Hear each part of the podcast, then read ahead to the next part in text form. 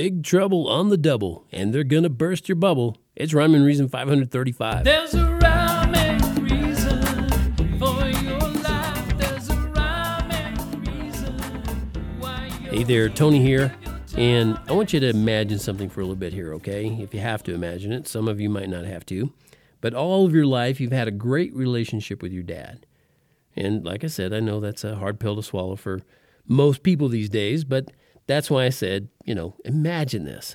Okay, you and your dad have always been able to talk to each other, and you've always agreed about everything.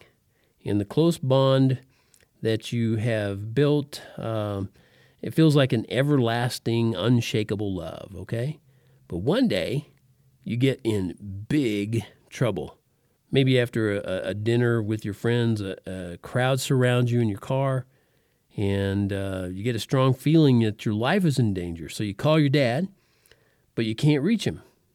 And he doesn't return your calls, and it feels like your one trusted source of help is AWOL, AWOL, you know, absent without leave. Yeah, that, that feels like big trouble. It's hard to imagine how discouraged and distressed you'd feel in that situation, isn't it? I mean, if you've never been in that situation, it's hard to imagine. Uh, side note, I've been in a situation like that. It didn't involve my dad, but in a situation where I wasn't sure what was going to happen to me. And let me tell you, it's an awful feeling. But let's make it even worse, okay? So you're sitting in your car surrounded by that mob I described, and it seems like they want you dead. They want to kill you. And then your phone goes dead. I mean, not just a signal problem, there's no battery left. So you can't call anybody. And it's almost like that just feeds the mob's lust for blood. I know this whole mob attack thing would never happen, you know, not in America. But, you know, bear with me here for a minute. In fact, let's say the angry mob starts yelling, Kill him! Kill him! Hey, wait a minute. This is getting intense. It sounds like they mean business.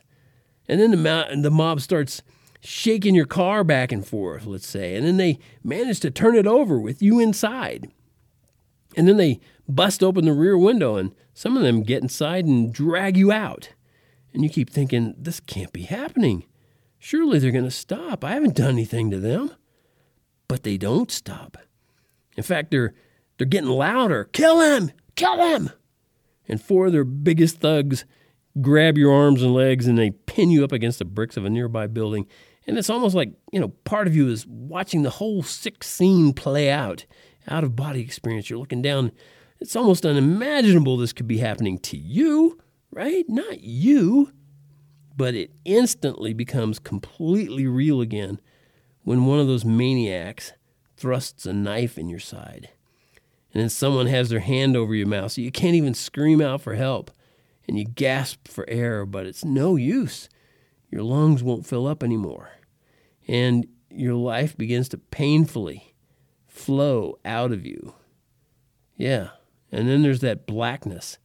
Blackness like you've never known. It's not just a lack of light, it's a feeling of total loss of your life and a feeling of being completely and utterly alone for the first time ever. Can you imagine?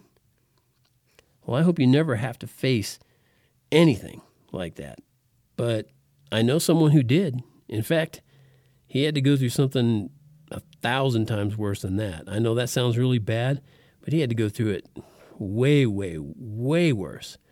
And really, storytellers all over the world still talk about his torment because it was so horrendous.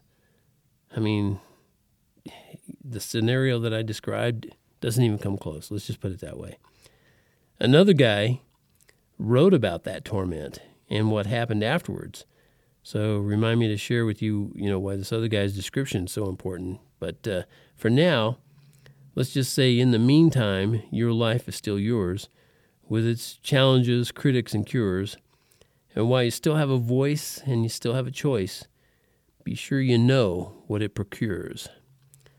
Okay, if you want to know more about that uh, way worse story, feel free to contact me, Tony at TonyFunderberg.com. I know most of you probably know what that is already, but maybe you're new to the podcast and you don't know exactly what all's going on here. It's that's the way you contact me anytime you like.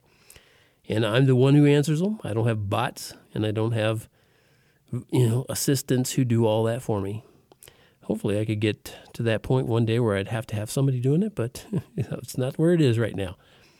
Thank you so much for tuning in. I hope your day goes awesome and that you don't have to ever, ever face a scenario like I described in this episode. Until next time, this is Tony from TonyFunderberg.com reminding you life has rhyme and reason because God made you.